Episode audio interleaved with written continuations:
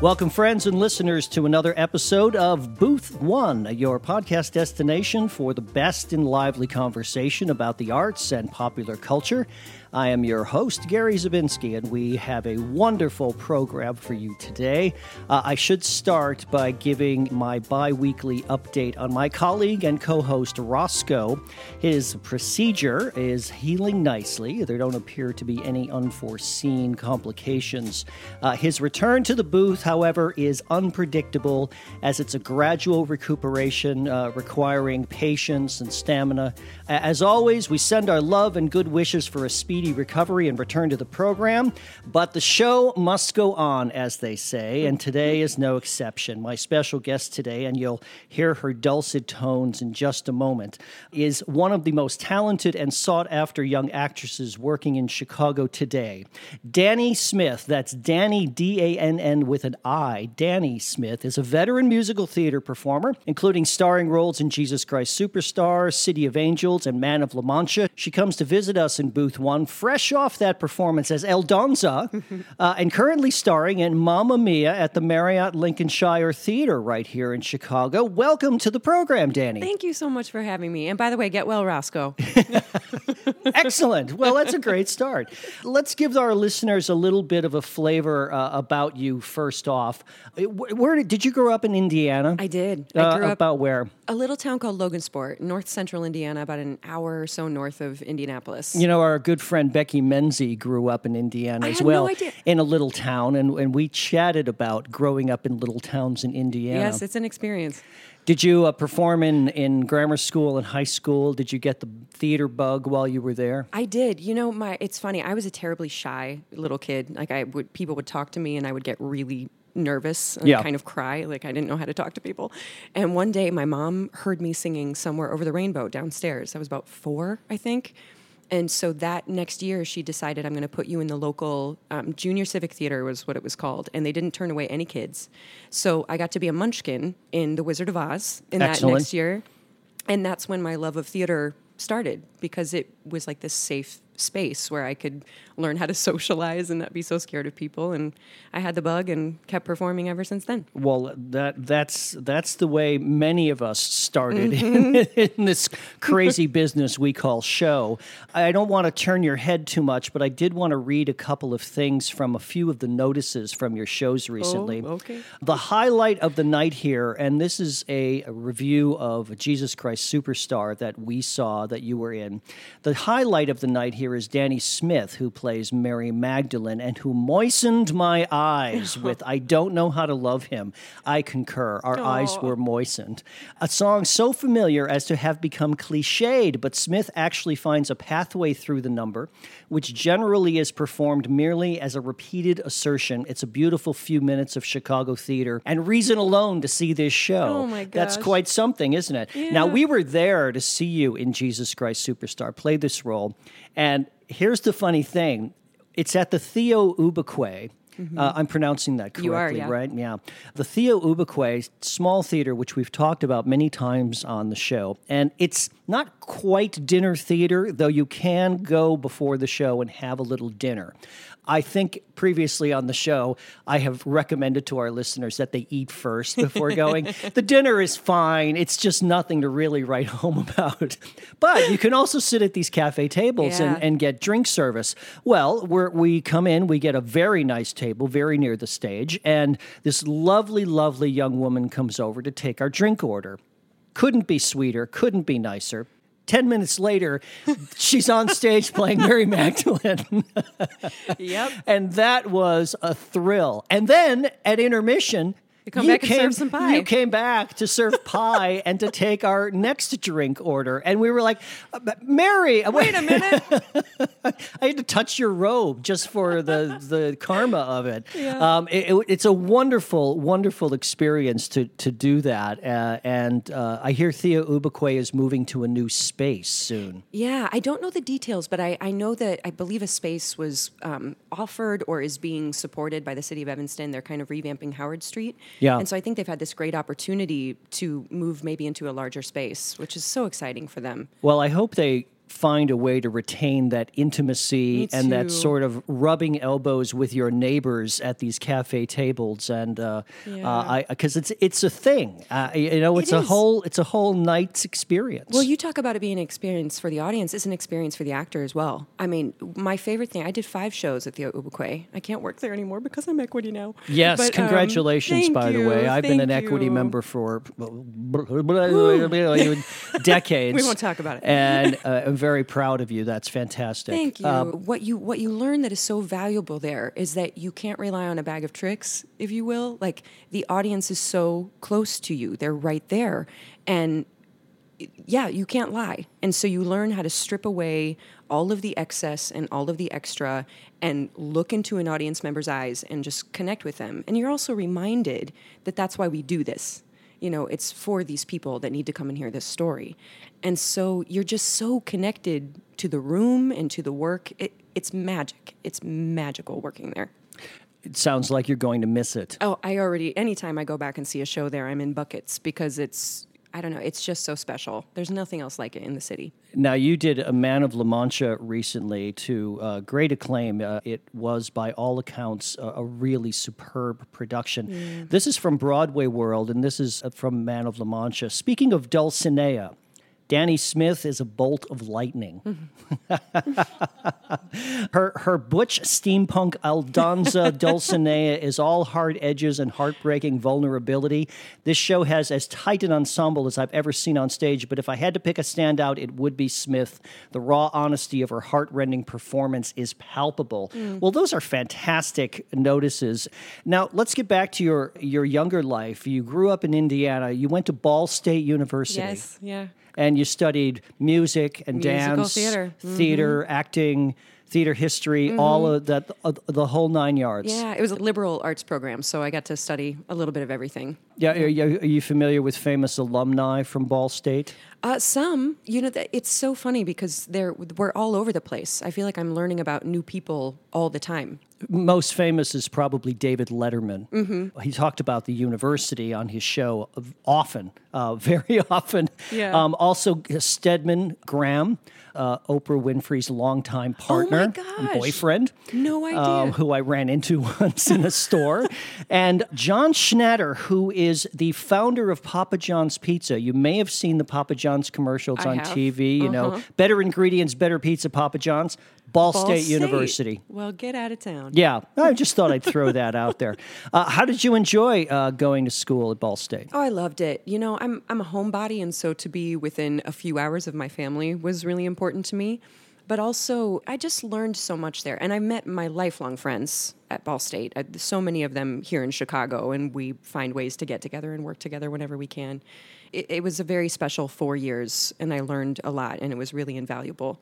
They're actually honoring me as a distinguished alumni this fall. Get out of here. Yeah, I was really moved. I just got a call from the department chair a few weeks ago, I want to say, and told me I was going to be honored this year, which is just so cool. That's fantastic. Well, congratulations. Thank you. They're not going to ask you to perform, are they? Oh, I- I that hope hasn't not. come up, has it? no. All right. We'll see. One other uh, quote I wanted to uh, throw out there from uh, Man of La Mancha, your performance. This is from the Chicago Tribune. Blah, blah, blah, blah, blah. He's talking about the production and then says, which brings me to Danni Smith, who happens to be doing the best work of her Chicago career in that very role, transforming the typical musical lead role into a fierce feminist revolutionary. Smith's blunt and furious determination.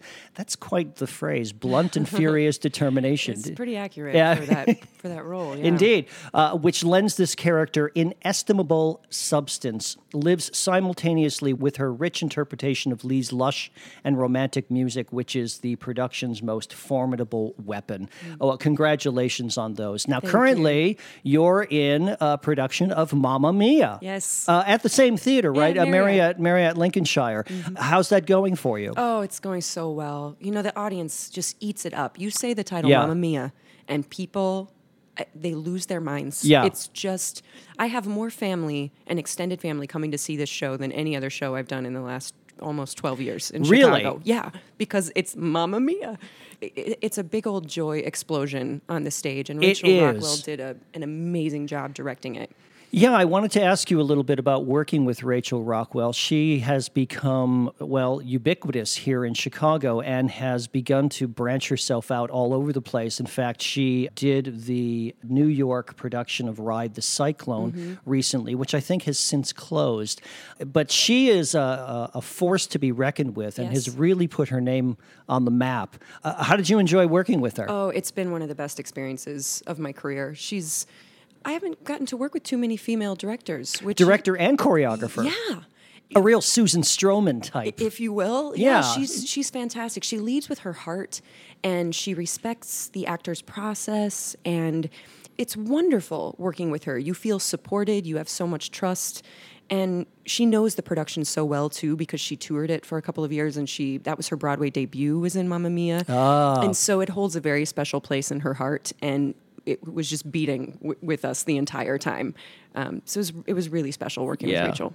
N- not in, in all honesty, not the greatest musical ever written, mm. but there's something so infectiously fun, as you yeah. say, about it that you can't deny those ABBA songs yep. uh, really reach down and grab you. I mean, there's a reason that they were, uh, you know, globally famous yeah. for decades and still continue to be. People will go anywhere to hear an ABBA they song. They will. And I, I think sometimes people forget that it's a jukebox musical. And we've seen so many musicals that don't have enough of a script to hold yeah. it together. And they somehow manage to weave i mean you have to forgive some plot points and just roll with it but like it's kind of a shakespearean comedy in that way. Right. It, it, everything is crazy and then all of a sudden at the end there's happiness and everything's sunshine and rainbows. But um they actually as a, as a good musical should, should be, be, at the end. They managed to weave together this little story that made make all of the songs make sense in the show. I was in your arms, thinking I belonged there. I figured it made sense, building me a fence. The gods may throw the dice, their minds as cold as ice, and someone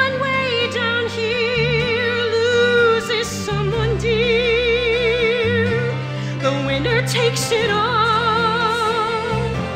The loser has to fall. It's simple and it's plain.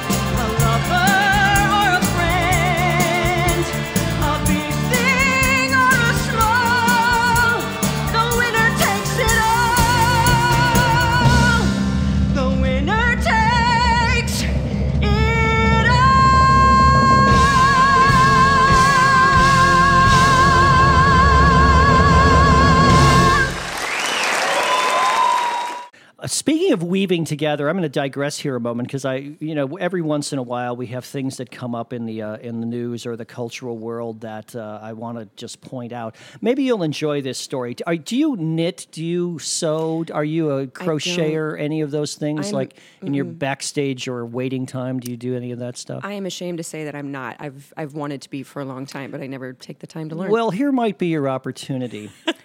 we talk about a specific animal on this show quite a lot because I love elephants. Oh.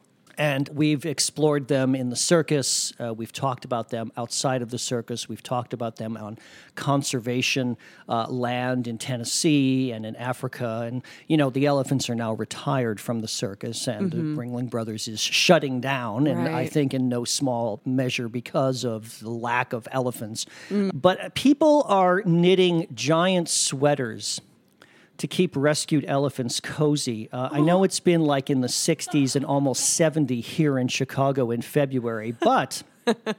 A cold snap is underway across the hills of northern India, home to the Wildlife SOS Elephant Conservation and Care Center. Mm. And everyone is feeling the chill. Fortunately, the sanctuary's pachyderm residents, um, each of them who was rescued from a sad life of exploitation and abuse in some way, aren't having to face the freezing temperatures unprotected. As it turns out, a group of big hearted villagers have been knitting giant sweaters, colorful giant sweaters, to keep the elephants warm. Creating custom knit clothing for the largest land animal on earth is no quick and easy task. No. It takes about four weeks to make To uh, knit an elephant sweater? elephant sweater. Still, uh, they don't skimp on adding color and flair to the elephant's new duds. Uh, so far, only three of the sanctuary's 23 rescued elephants have been gifted uh, sweaters of their own. They have these like gray blankets that they throw over them, but they're not nearly as nice as these as these sweaters. If all goes well, however, the others might be sporting a similar style next year. Making sure these elephants are happy and comfortable is what that sanctuary is all about, which is what all of the elephant sanctuaries are all about, especially considering all the all the hardships they've been through. Uh, not just maybe being in the circus or being performers, but having been put to work Yeah. uh, in the real world, uh, especially in India. It's important to keep our elephants protected from the bitter cold during the extreme winter, as they are weak and vulnerable, having suffered, and this is a spokesperson for the Wildlife SOS Conservation and Care Center, uh, having suffered so much abuse, making them susceptible to ailments such as pneumonia. The cold also aggravates their arthritis, which is a common issue that our rescued elephants have to deal with. Hmm. So, if you're interested in getting into knitting, this could be a good first project because Yeah. it's almost never ending.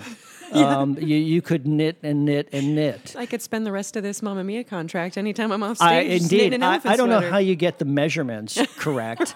I think you just sort of guess from some of the pictures I've seen, and you can go to our website and, and after this episode gets posted, and you'll see some pictures of, of these elephants wandering Yeah. around.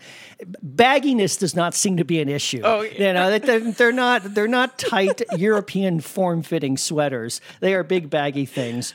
Also on our website, you'll find a link to the Wildlife SOS Conservation and Care Center where you can learn more about ways to help these elephants. Uh, and there'll be a uh, web link where you can go to donate or find a way to help support this uh, cause. I was I was so pleased to read this. That is article. so cool. I love that there are people out there knitting sweaters for elephants. That's fantastic. awesome. The things you learn when you're out and about in the world. Let's talk about something that I've been reading about lately. You are the co founder and now on the advisory board of a new theater company called Firebrand Theater, and you're soon to launch your inaugural season. Mm-hmm. Tell us about this company and, and, and what prompted you to found a venture. I mean, it's, it's not easy to just say, I'm going to start another theater company in Chicago. What is so special about Firebrand? Sure. It was founded by accident. Uh, One night, my dear, dear friend Harmony France, we've been friends for years and years, met each other because we would always be called back for the same one role in that musical that we were both typed out to play. I don't know if that's irony, but th- later on, we're forming a company because of that very reason, because we're both in for the same role. And we were having a, a late night, one of those conversations one night where you talk until five in the morning, just venting about our frustrations with the world and the women in politics and double standards and just all kinds of themes at play and certain frustrations that we had in rehearsal processes and lots of different things. And at the end of the night, we both looked at each other and said, "We did not just form a theater company. We didn't." And Was there was there drinking involved in uh, this evening? well, naturally, I think there was some wine. Um, yeah, alcohol fueled uh, founding of a, a theater company. Isn't that how we all start? we have to absolutely. a dose of you know one helping of crazy and one helping of of alcohol, and then you've got a theater company. um, but a, a couple of days later, we had a serious conversation about it, and we said, no, actually, we're going to do this. And Firebrand was born, and the reason we founded it is because musical theater isn't necessarily the most progressive for women in particular you're you're either the virginal ingenue or the sassy character lady or the prostitute. There are just these certain kind of archetypes for women in a lot of musicals that tend to serve the storyline of the male hero in the show. For instance, Jesus Christ Superstar. There's Mary Magdalene and maybe a couple of women in the ensemble, and then a, a lot of men playing all of the principal roles. And so that just that sort of state of the world for musical theater, we were like, how about we stop complaining about it and we get out there and we have a laser focused mission, which is to be the we're the first equity feminist musical theater company. We're committed to employing and empowering women women on and off the stage. So directors, designers, Yeah. uh, uh, the entire musicians. collaborative staff, Yes. musicians, right? Mm-hmm. We just want to create more opportunities for women. So it, we've spent the past year doing like event-based fundraising. We launched a "Sung by Her" concert series where we get a group of women together to sing the music of a specific artist. Our first one was Pink, so we did this coming-of-age story, a, a woman's coming-of-age story told through the music of Pink. Which was uh, highly successful. It was huge, and we did a, a little gender bent concert reading of Jesus Christ Superstar um, with all women except for Mary was played by a man, Stephen Perkins, and it, it really just flipped the whole thing on its head. It was really cool. But so, in order for a show to be produced in a Firebrand season, it has to pass both the Bechdel test, which means there have to be two women on stage in a scene that talk about something other than a man. And then it has to pass the Firebrand test. And the Firebrand test is there are three sections to the Firebrand test. One, the show must have as many roles for women as for men. Two, it must lend itself to diverse, inclusive casting. And three, it must be empowering to women. And so for us to include a show in the season, it's got to pass those tests, whether that be reimagining a classic to fit those standards or producing a lot of new work and helping to foster and create a lot of new work, which is the thing we're most excited about. The two shows that have been announced for your inaugural season are uh, Nine to Five, the musical, Mm-hmm. which couldn't be more empowering to women and has certainly a multitude of female roles. Yeah. But you are going to cast the male roles with men, Yes, right? yeah. You're not going to go some sort of like Elizabethan Shakespeare thing and have women play the men's roles I or don't anything think like so. that. I mean, who knows if if there's a role that you know has a male name on it that doesn't necessarily need to be a man, then it could go to a woman. Aha, but sure. Yeah, th- the point isn't to always take a male role and make it a woman's role. It's just to provide as much opportunity for women on the stage as, as men. And the other show that's been announced on your season is I'm sorry, I just it's just I it, the the mind the mind reels about this. Mm-hmm. It's called Lizzie, and it is an original musical Yeah. uh, about The, life of Lizzie Borden. the the, story. famous axe murderer of her mother and father, Mm-hmm. Yeah. Lizzie Borden. yeah, rock musical, four women just rocking it out. Four women. Yeah, four women in the cast. Do they all play a different version of Lizzie, or no, are they, is there one Lizzie, Lizzie? and like her sisters? It- It's it's so it's not just Lizzie. I don't want to give too much away. No, you no, gotta, that's- you gotta don't come give it see away. It.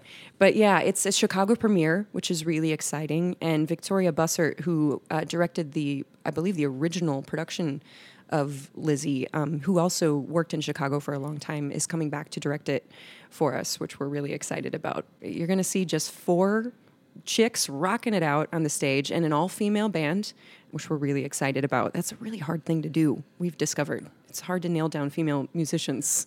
Wow. Because you, there's so many. Keep them around. You can do cabaret. Yeah, right? Yeah, you have to. Um, you're doing something as a benefit for your season or, Mm-hmm. or your theater company, and I, I think it's just in a couple of days.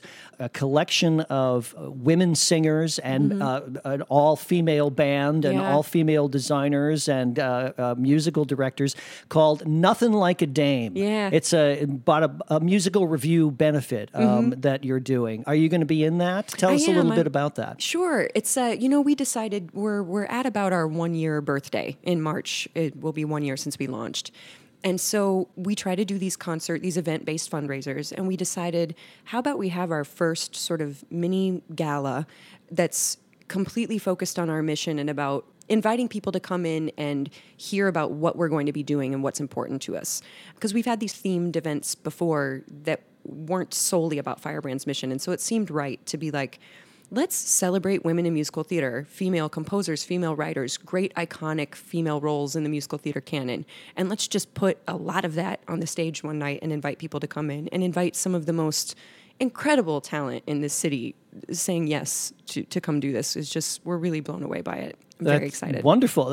What what will you be singing? I'll be uh, singing a number I did years ago in a little show called See What I Want to See. It's a Michael John LaChiusa musical. It's a song called There Will Be a Miracle. And it just feels kind of right right now, the message of it. I'll be revisiting that gem of a song. I, this uh, broadcast will air, unfortunately, after.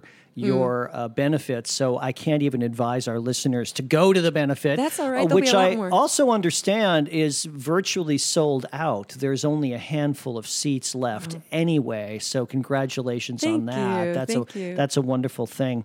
Uh, I wanted to touch upon another uh, theatrical event that uh, we experienced. Uh, our producer and myself went to. So bear with me for a moment. We went to the Goodman Theater to see their current production of Uncle Vanya. Are you a Chekhov fan? I am. Yeah, he's all right. He's kind of all right. That Chekhov guy. He's, you know, I think I think he's going to go places. I, I think he's got some legs.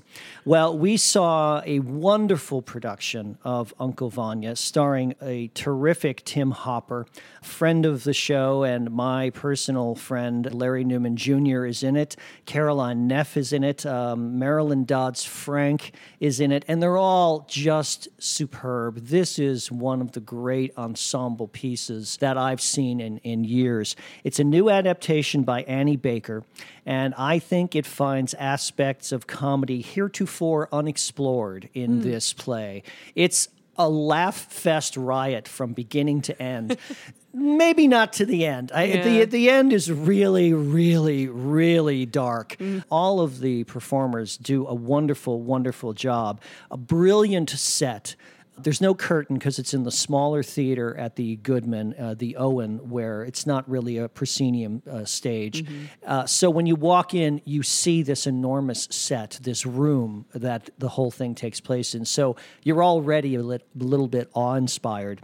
Uh, gorgeous lighting, great costume design, superbly directed by uh, Robert Falls with pace and clarity and a sense of the universality of the themes.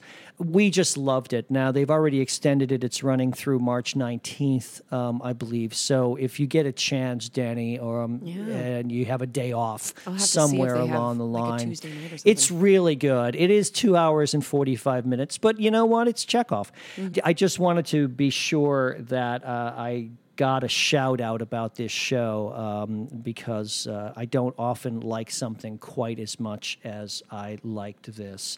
Speaking of shows, Danni, what are your favorite musicals? What, what Oh, my What's goodness. what's what's a favorite show of yours and more importantly, what what roles would you like to play? Hmm. What uh, has been something of a dream role for you that you haven't quite gotten to yet? Well, it's, I've had the great pleasure of working on so many shows that are my favorite shows now. I got to do Passion years ago and play the role of Fosca, which was just really a really really interesting and kind of life changing experience to I'll say, that speaking character. of dark shows, Yeah. wow. and the Wild Party. But Man of La Mancha is probably my all-time favorite musical. I love the the themes, and I was so grateful to be a part of that production and telling it in that way. The story of never giving up on yourself and holding on to the dream, and that we can all be more than what we give ourselves credit for. I just love that that theme.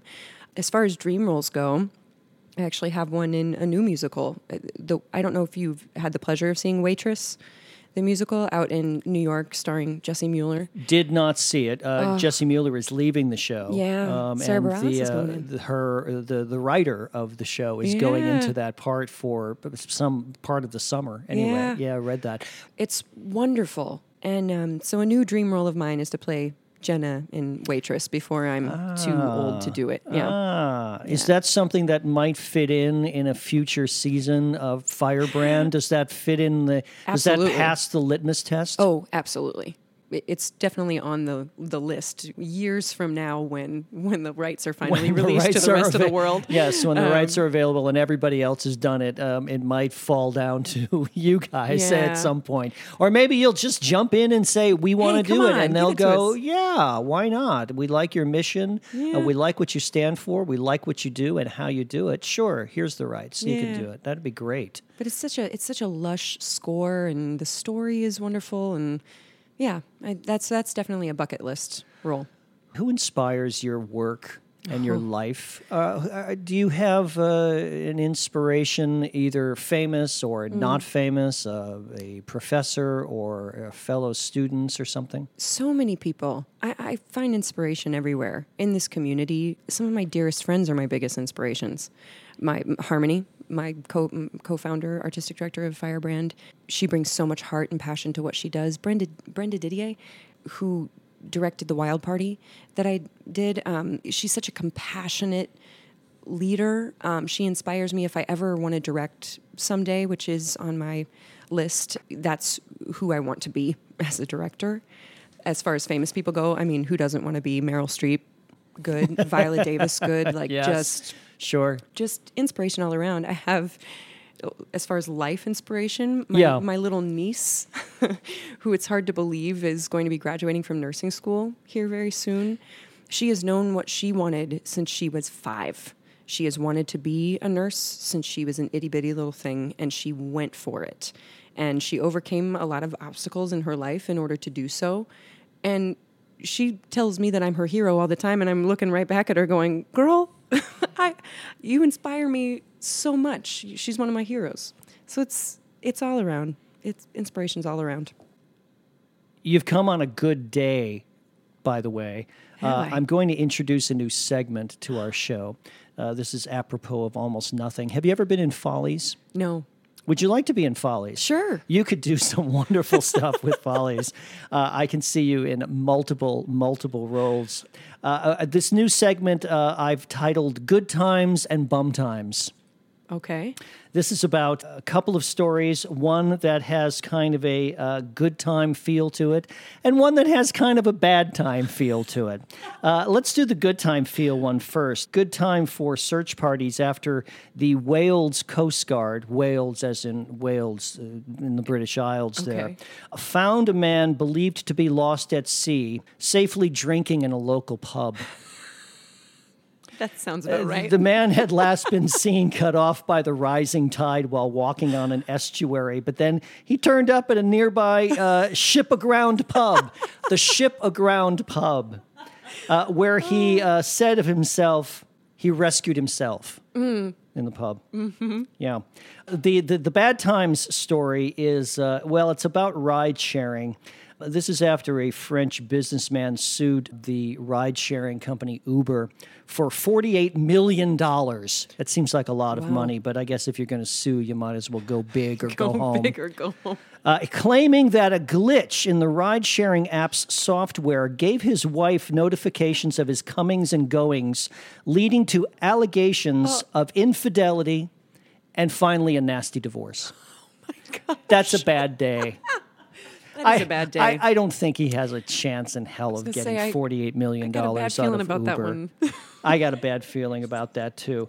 Now you are a winner of four Jeff Awards. Uh, you, you know you can't be on this show unless you've at least won a Jeff Award. Oh. You have to be have won a Jeff or a Grammy or an Oscar, or Something. something Yeah. like that. Yes. You're starring in a film, by the way, that I saw on your website called Curtain. Mm-hmm. Curtain. Yeah. Uh, it's a 2015 film.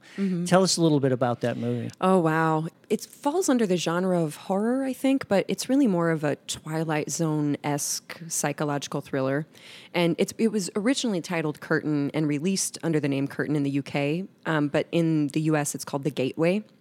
And I think it's available on Amazon and maybe even Netflix. I'm not sure. There was US distribution through kind of a lot of the video on demand channels. But it sounds crazy on paper, but it's uh, essentially the story of this woman, this sort of washed out nurse that's been through a lot and decides to move into this studio apartment in New York and very quickly learns that there is a demonic portal in her bathroom wall that is creating this crazy situation. And her shower curtains go missing anytime she puts one up, and chaos ensues. And in this journey to figure out where these curtains are going and what's going on, and you meet a lot of crazy characters along the way, and it's a pretty wild film. But if you're up for watching something really weird and kind of darkly funny, commit your 73 minutes to the film The Gateway and, you know, check it out. I watched a little uh, clip uh, on your website. And by the way, if you want to learn more about Danni Smith, uh, her website is www.dannileighsmith, that's L E I G H Smith. Com and don't forget Danni with an I, D A N N I. I watched a little bit on your website, and there's one shot of you about to pull back a shower curtain, and it's very psycho like. Mm-hmm. Very psycho. He drew a lot of inspiration from the great, the great horror films of the past. Yeah. I have to clear something up uh, that uh, came about in our last episode. Uh, we had Paul Stroley on the show, and we were talking about Glenn Close, starring currently now in the revival of Sunset Boulevard. And she got amazing reviews. And uh, we were opining as to whether she might be in line for another Tony Award. Now, she won the Tony Award for this very same role in a different production 22 years ago. And I have to thank my good friend Robbie Young, who's been a loyal listener since episode one of uh, Booth One. And uh, he uh, called to remind me that you cannot win a Tony Award for the same role, no matter if it's in different productions, even if it's 50 years apart. I didn't realize that. Uh, yes. However, uh, we were talking about Yul Brynner, uh, the longtime great uh, performer and the King and the King and I. Uh, and he got a Tony Award in 1985 uh, when he was doing a revival of The King and I. However, it was a special Tony. It was not an award for doing that role. And so he's really the only person who's won two Tony Awards based on the same role, but they, they bent the a rules a little it. bit. So, but it wouldn't surprise me if they found a way around it for Glenn Close because apparently this performance is, is really, really quite something. I also wanted to do a follow up on a story we did last week uh, about one of our favorite critics, uh, Charles Isherwood, who's the second string theater critic for the New York Times, or or was the second string theater critic. He was unceremoniously dismissed. It's been discovered now from his job at, at what is unquestionably one of the country's great jobs. Apparently, there was indeed bad blood for years between Ben Brantley, who was the major critic, and Charles Isherwood. Uh, Boris Kachka of the entertainment online news source The Vulture surmises that. Um, in that general context, it's uh, it makes you wonder if Isherwood's firing was an easy way to get rid of someone who was making far above newspaper guild minimum. Again, this is uh, of the uh, opinion of Boris Kachka of the Vulture, uh, without having to pay a pension or severance. Apparently, Charles Isherwood, again, this is a follow up to last week's story. He has now gone into arbitration against the Times for dismissal. There's uh, lots of details that are yet to be explained. The paper might also welcome the opportunity to hire a theater critic who's younger. Apparently, they looked through his emails and they found some they didn't like. The details of it are, are strange. It's, uh, it's possible that he was communicating with producers or publicists in a way that they didn't care for. But that doesn't seem to be real grounds for this kind of dismissal. Uh, they posted an ad, which we read a little bit about um, on their website for the new theater critic. And the ad for this position asked for candidates who'd work well with editors, interact with readers, and explore quote unquote new story forms. I'm not exactly sure what that means. But it also included the line while a background writing for theater is a plus, it is not a prerequisite. And that doesn't sound like a job for an old school theater critic or one quite so intimately familiar with the players in the industry as Charles Isherwood was. We like Charles Isherwood um, a lot, and he's known as a good friend of regional theater, and he reviews things in Chicago quite often. He was a huge fan of Ride the Cyclone, for Yeah. instance.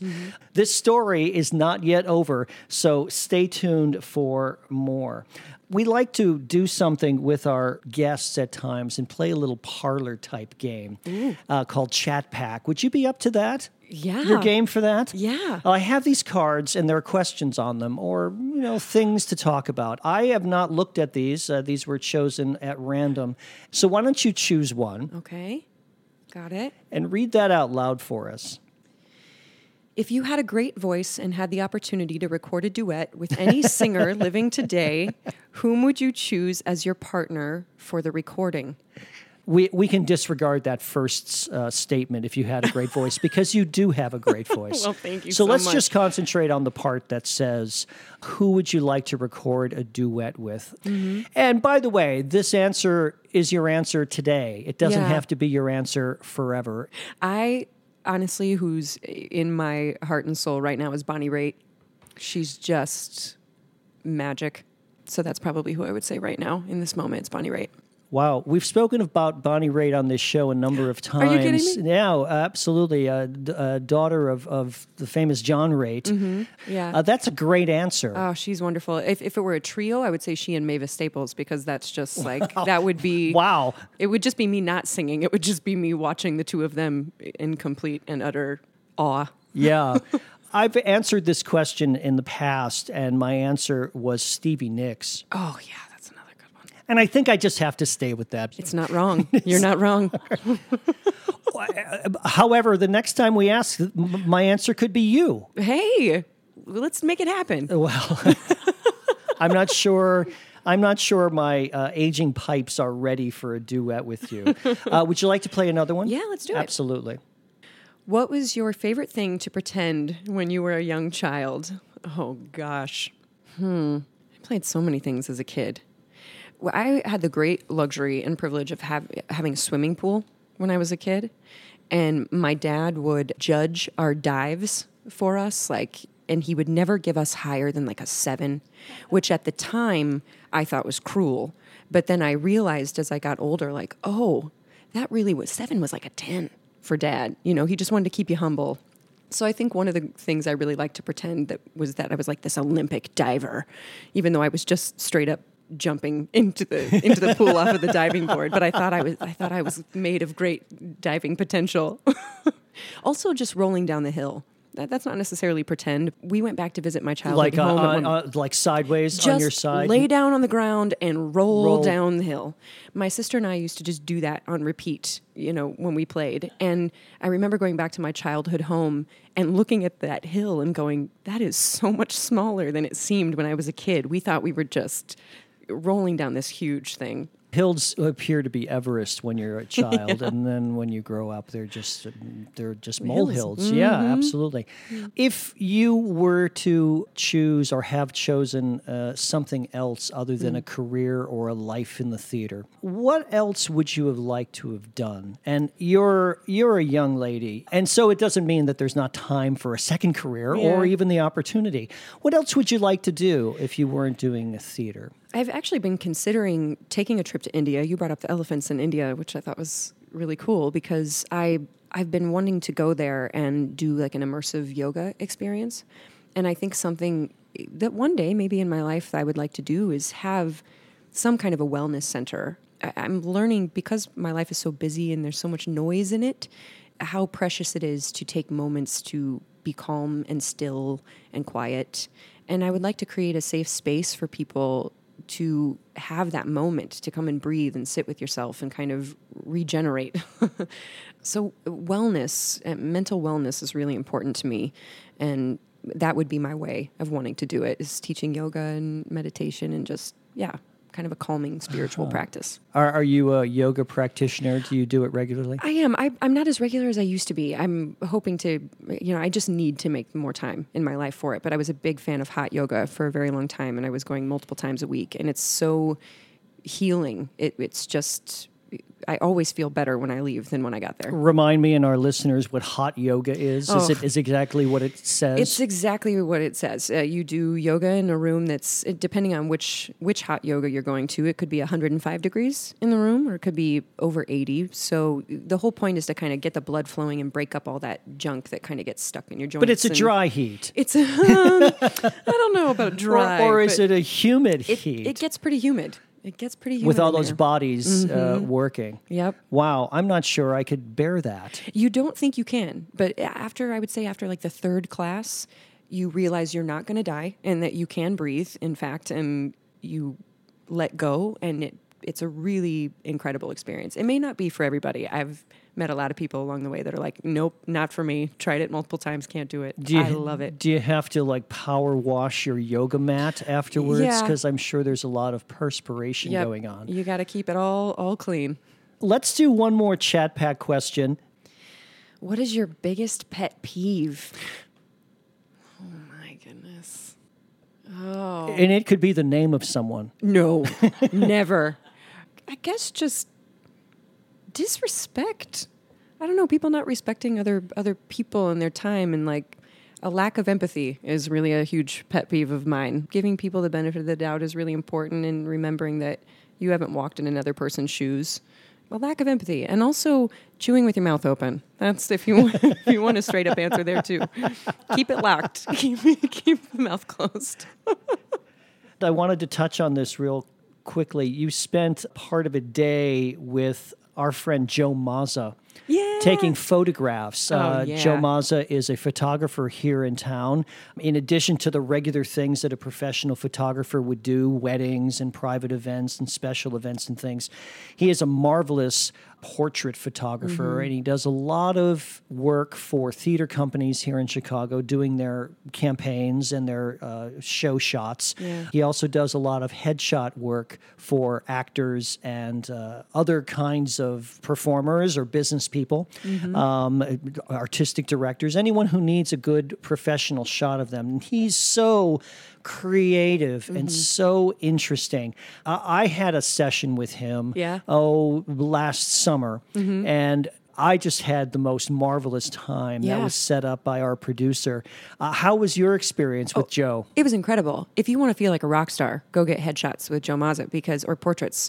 I did a headshot and portrait session, and I actually booked with him because my first experience with him was we did a photo shoot for the Wild Party with Bailiwick Chicago, which just required a lot of trust and a lot of fun uh, to do that shoot. And he created this really fun room and you immediately loosened up because you knew this guy was in your corner and he was taking good care of you and so i felt like a rock star i had just gotten my hair chopped off and i knew i wanted new shots and he was just so excited to help capture that moment for me He So I makes he highly makes you feel like you're the most important thing. Yeah. Not only in the room, but the most important subject he's ever photographed. Exactly, yeah. Doesn't he? he does And he- and did he did he shout things like yes Yeah, yes yes. yes yes love it love it he yes did he did stop that's perfect Yes. don't move oh yeah he's amazing I've seen some of the shots of you. In fact, I have a couple here that I'm looking at, and they're just wonderful. Are you pleased with the way they Oh. turned out? yeah absolutely That's a great shot. i right know i love that one Yeah. messy bangs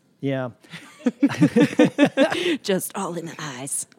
Well, you're probably going to need these photographs as your career uh, advances and uh, you become even more popular and uh, sought after, not only here in Chicago, but hopefully uh, around the country.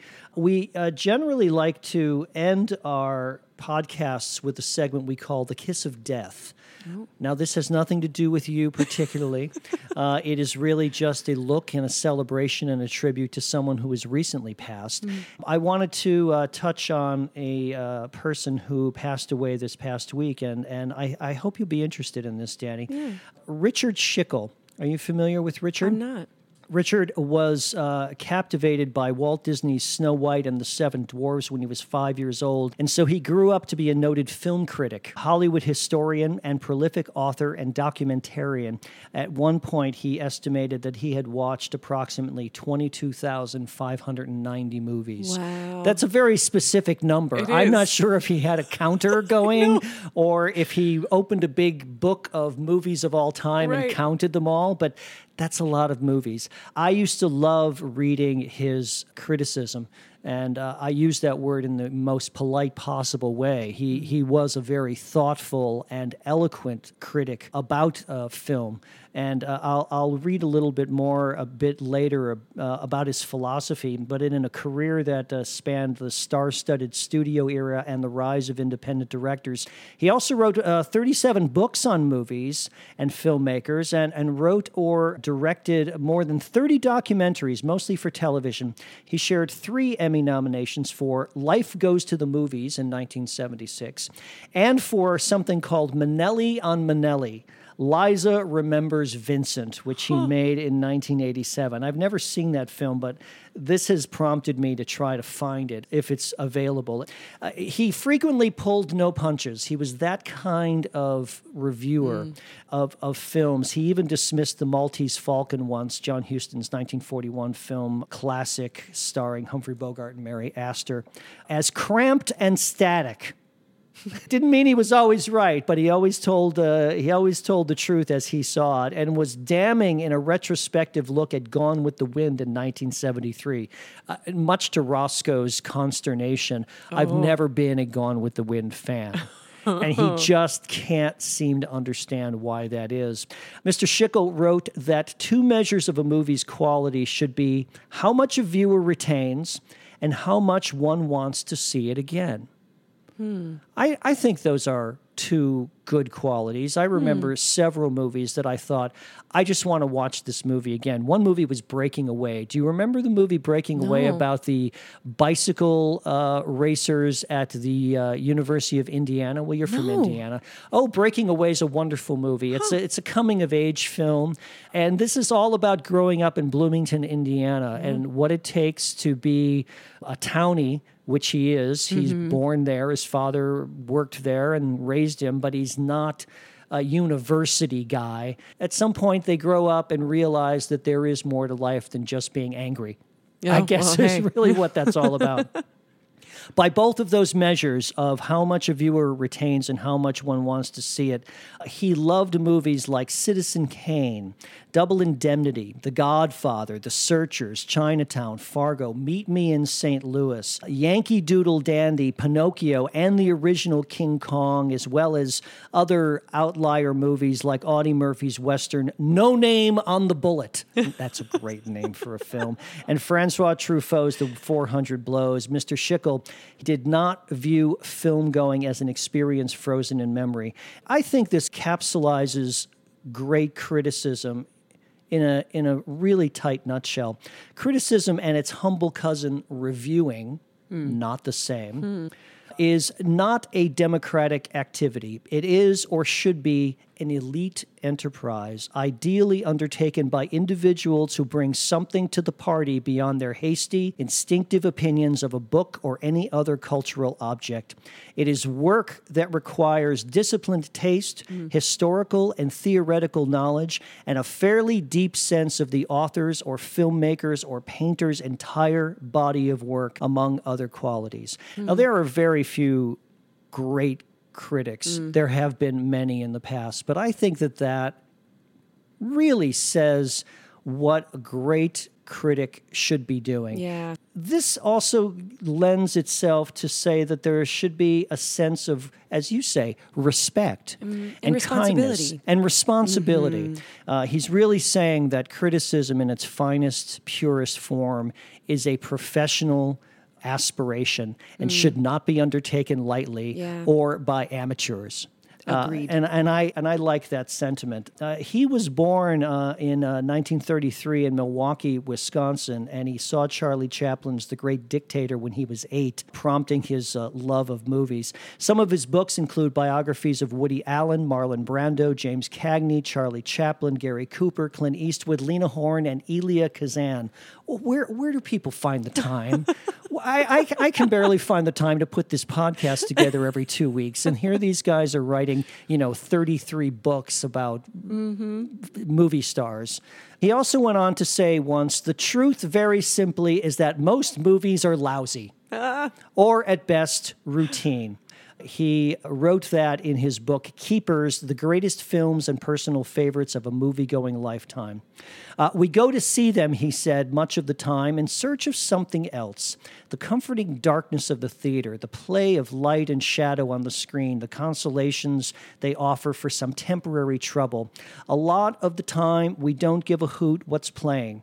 We are at a public event for private reasons which we don't always recognize until later, if at all. It is the occasion, the atmosphere that we crave. I've often read or heard people say things like that about going to the movies. Mm-hmm. There's something about sitting in that dark movie theater with other people. Mm. I will frequently go to a movie in the middle of a weekday afternoon if I have some time, and sometimes I'm the only person mm-hmm. there. And it's not quite the same experience. Mm-hmm. Went to see Moonlight a couple of weeks uh-huh. ago. And I got about the last seat there was available in the in the theater, and I didn't get there all that late either. But it was magical to be in that room with all of those people. You can feel the reactions, even if you can't hear them all the time. I, I feel the same way about theater. Uh, Although you're not watching flickering images on a screen, and there's very little time during a theater performance, a good theater performance, to stop and consider. you you, you right. really want to be involved, much like this Uncle Vanya that we saw the other day. I never for a moment wanted to look around and go, well, gosh, this theater's in pretty good shape, or wow, nice crowd tonight. I was so engaged in the uh, performance a- and the fact that I was there in a room with a bunch of other people, all engaged at the same time. Yeah. You feel that way about theater as well as as uh, going to the movies, don't you? Oh, absolutely. The, wonderful thing about live theater too is that it's a living, breathing thing. It changes with the audience, with all of those people in the room, bringing all of that energy.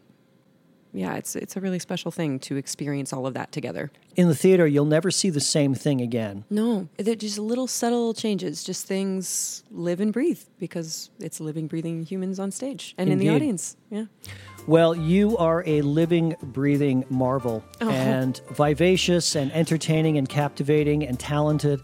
I am so, so pleased to have had you on our show today. I hope you had a good time. I had a wonderful time. Thank you so much. And I know you have a show tonight, and so you're uh, you're saving your voice every day, I'm sure.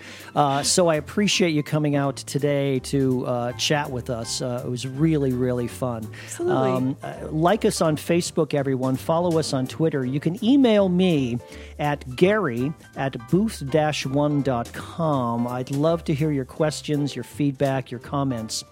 For Booth One, this is uh, Gary Zabinski and my guest, Danni Smith Hi, bye. saying, uh, keep listening and so long until next time.